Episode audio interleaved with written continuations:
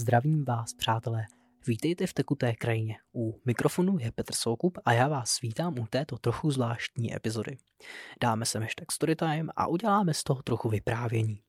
Přál bych si vám povědět, jak bude tekutá krajina vypadat teď v létě a sdílet, jaké pro mě zatím bylo podcast tvořit. A potom přijde hudba. Jestli máte rádi buben, který slýcháte na začátku a na konci epizod Tekuté krajiny, tak se můžete těšit. Čeká na nás dlouhý záznam budování i hned v následující epizodě. Jedná se o kovový štěrbinový buben, zvaný Happy Drum, a vyrobil ho nějaký američan z tlakové nádoby na plyn. Hraju na něj už asi čtyři roky. Můžete si ho pustit pro relax, pro radost. Není to sice žádná neuvěřitelná studiová kvalita, jsem to já s rekordérem v malý dřevěný chatce u řeky Sázavy, která šumí v pozadí, ale třešnička na dortu je noční zpěv kosu, který jsem nahrál. Naším hlavním zpěvákem bude kos, který se zabydlel na naší chatě. Vychoval tam nejméně dvě generace mláďat a slyší na zapískání, protože je velice zvědavý. Pro zajímavost dodávám, že nejlepší čas, kdy poslouchat kosy, je mezi třetí čtvrtou hodinou raní, či začít hodinu před rozedněním. Záznam hudby a kusů je spíše takový můj vtip než seriózní hudební produkce, ale myslím, že to bude moc pěkné. Tak a teď k příběhu. Chtěl bych vám moc poděkovat, že sledujete Tekutou krajinu. Je to podcast, který vzniká a ještě ani není úplně vzniknutý, protože jeho podoba se utváří s tím, jak jde čas a má představa o tom, co je tahle bláznivá snaha zač, se teprve usazuje. Asi si nelze nevšimnout toho, že můj přístup k rozhovorům i způsob jejich vedení se mění a není pořád stejný. S trochou štěstí lze říci, že se vyvíjí a že se učím. Eh, musím vám tedy poděkovat i za vaši eventuální ochotu mě vidět, jak se učím vytvářet tento obsah, což já vím, může být někdy utrpení. Takže děkuji. Eh, ten čas, kdy jsem se rozhodl podcast nastartovat, byl pro mě zároveň i časem, kdy jsem byl nejvíc profesně vytížený za posledních několik let. A možná i vůbec nejvíc v životě. Eh, vedle zpravodajství TV Nova, kde dělám střih záznamový, jsem podstoupil výcvik obrazového střihu při zpravodajství ČT24, což je profese obrazový střih, která je vedle režie a moderace tou nejintenzivnější a nejnáročnější při celém živém přenosu. Asi málo kdo by si představil, že televizi lze přirovnat k řízené střele, k závodnímu vozidlu nebo soustavě kolejí a vyhybek. Můj oblíbený filozof Paul Virilio, ročník 1932 až 2018, to dokázal a já to už dnes chápu možná až moc dobře.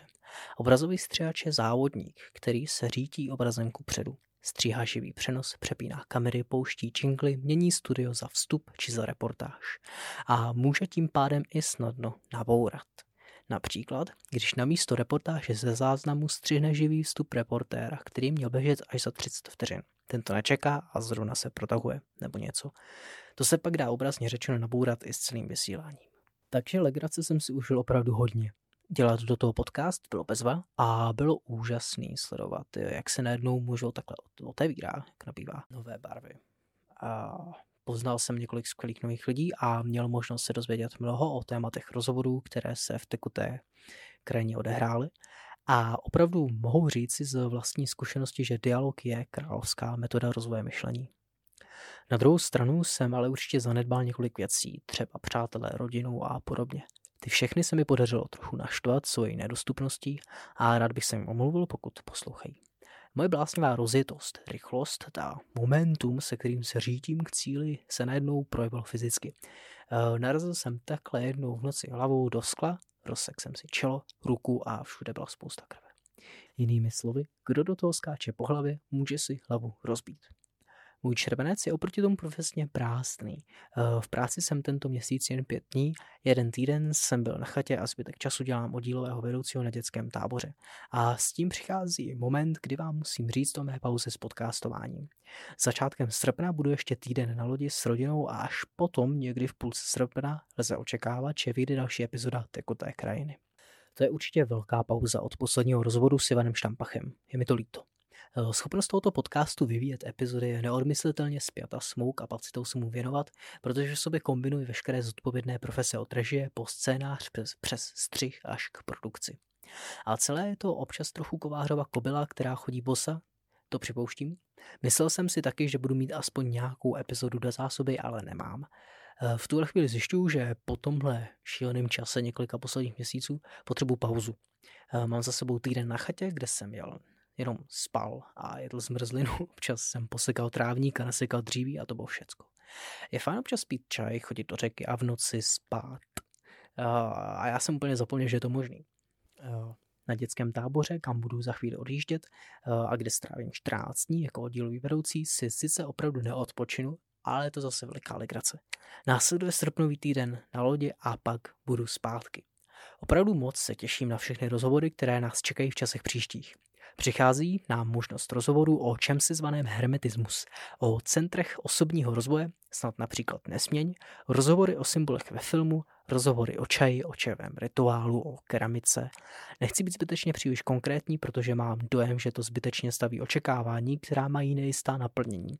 A je zde mnoho dalších témat a lidí, se kterými už jen čekám na to, eh, kdy se nám si jde čas a budeme mít datum a nahrávat. Takže o to, a za to musím poděkovat, nouze není. Eh, tematická rozmanitost by měla být veliká. Tekutá krajina zůstává podcastem věnovaným mapování duchovního světa současnosti 21. století. Toho nového světa zvláštních možností a zvláštní budoucnosti. Také si přeji zůstat věrný tématům sofistikované spirituality, vyhnout se pokleslé ezotery, směřovat k budování duchovní gramotnosti a podpoře samostatného, individuálně bohatého spirituálního myšlení, které je tolik příznačné a důležité pro postmoderní svět, ve kterém žijeme.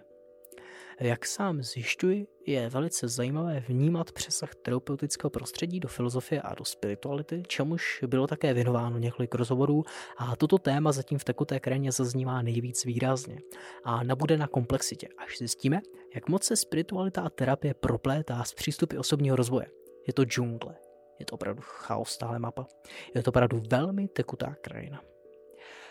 To je v podstatě vše, co jsem si přál říci. Děkuji za poslech, bude následovat hudba v epizodě uveřejněné hned vedle.